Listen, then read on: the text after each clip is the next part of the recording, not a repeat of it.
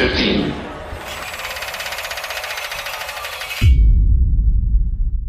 Hello, hi everybody, and it's so great to be here tonight. And Fiona, thank you so much for joining us. And I have to say that was quite a warm-up act. I thought.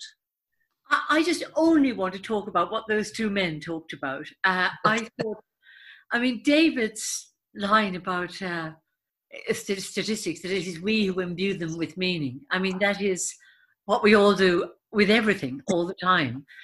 And Colin's mother uh, becoming herself when she went home is one of the most moving and troubling um, cultural uh, sentences I, have heard. I, I, thought both both talks were absolutely riveting, and they actually they, they sum up everything about my life.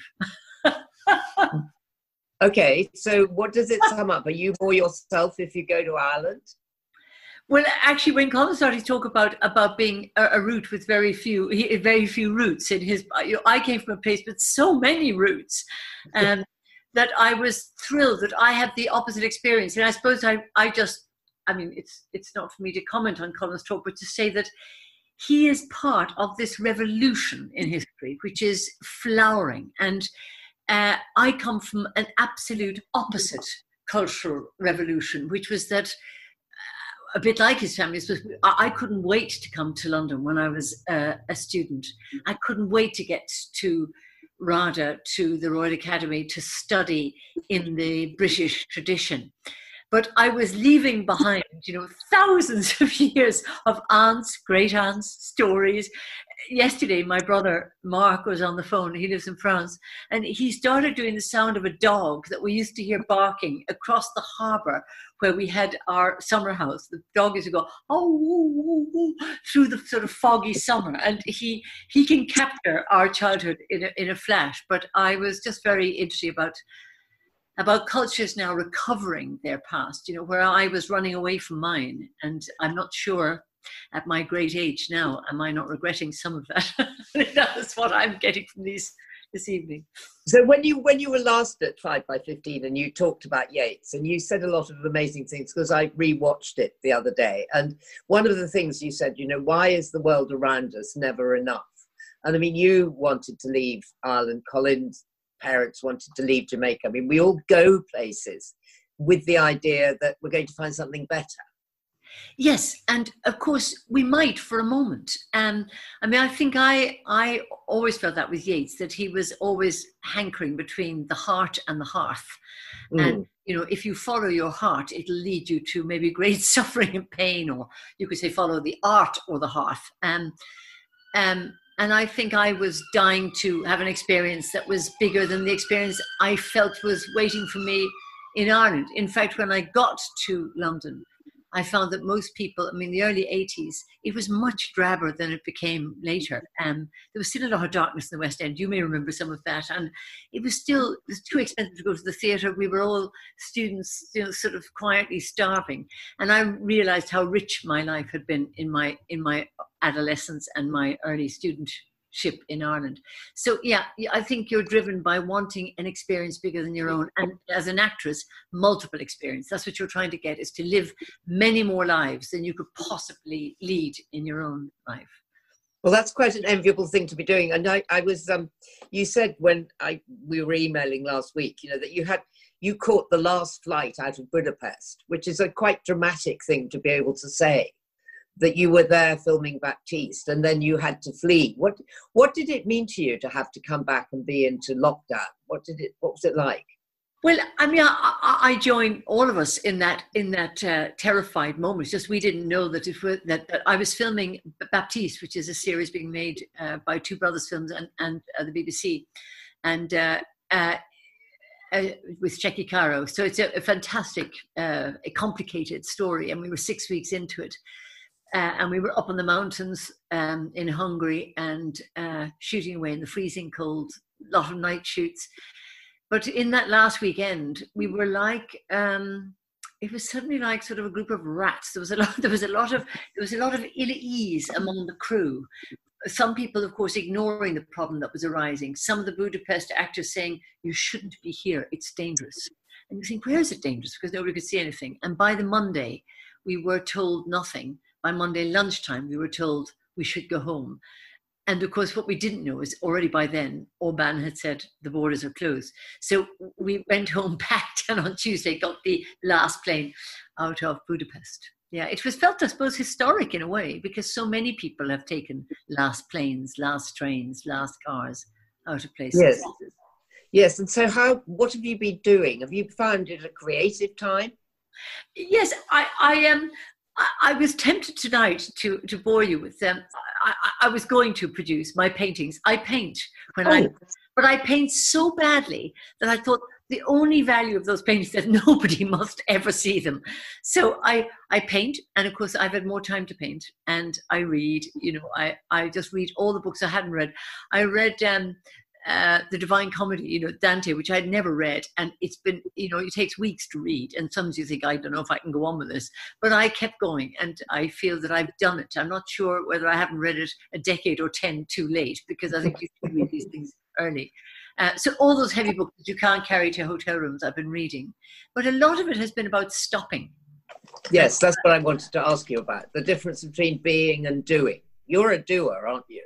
I think I am, or, or what I've just told you about coming to London to to want to, you know, devote my life to exploring and really uh, experiencing these characters that I played in these largely classical plays, but completely modernized, so that we could find the essence of the the play, but entirely in a modern uh, a modern expression or a modern aesthetic or a modern recognition. So the emotional life was always discovered. I think it was, I must have had a feeling that I had not had enough feelings in my very sheltered upbringing. But uh, I feel having stopped that, um, just stopped for this reason to not be walloping yourself against a wall, as it were, emotionally, is a very good thing. And uh, with this rest has come a kind of stillness. And I'm I think they may have to drag me screaming, you know, kicking and screaming back to work because it does feel right. And I think for those of us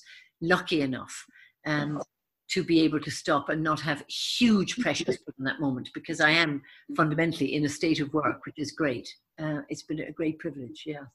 And what about the way you think that? I mean, we've all been entertained in very different ways. I mean, we've had to uh, have everything in a sense beamed through our screens or through our televisions. And has that changed? I mean, it does feel like it is quite a golden age for telly right now.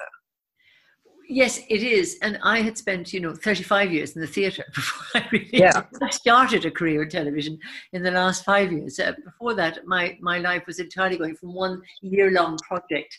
Uh, usually the plays I did either began here and then went to New York or went to Paris and then New York or New York and then Paris uh, and these co-productions.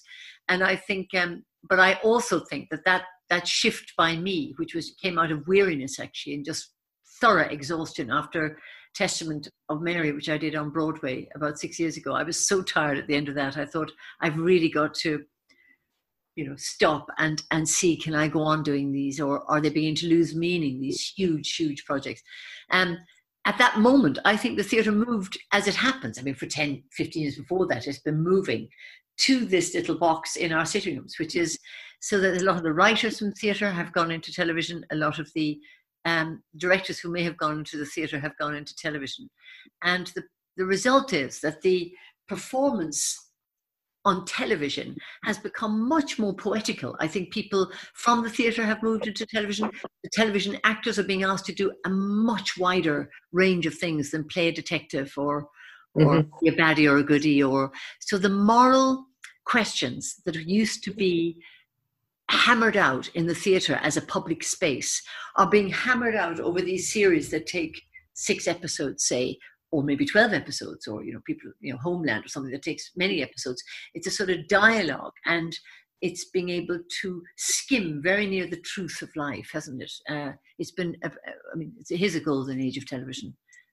So, what one could also uh, take away from what you just said is that theatre is no longer that place and therefore what does theatre become i mean is it about going out and being entertained by a musical is it still got a challenging future?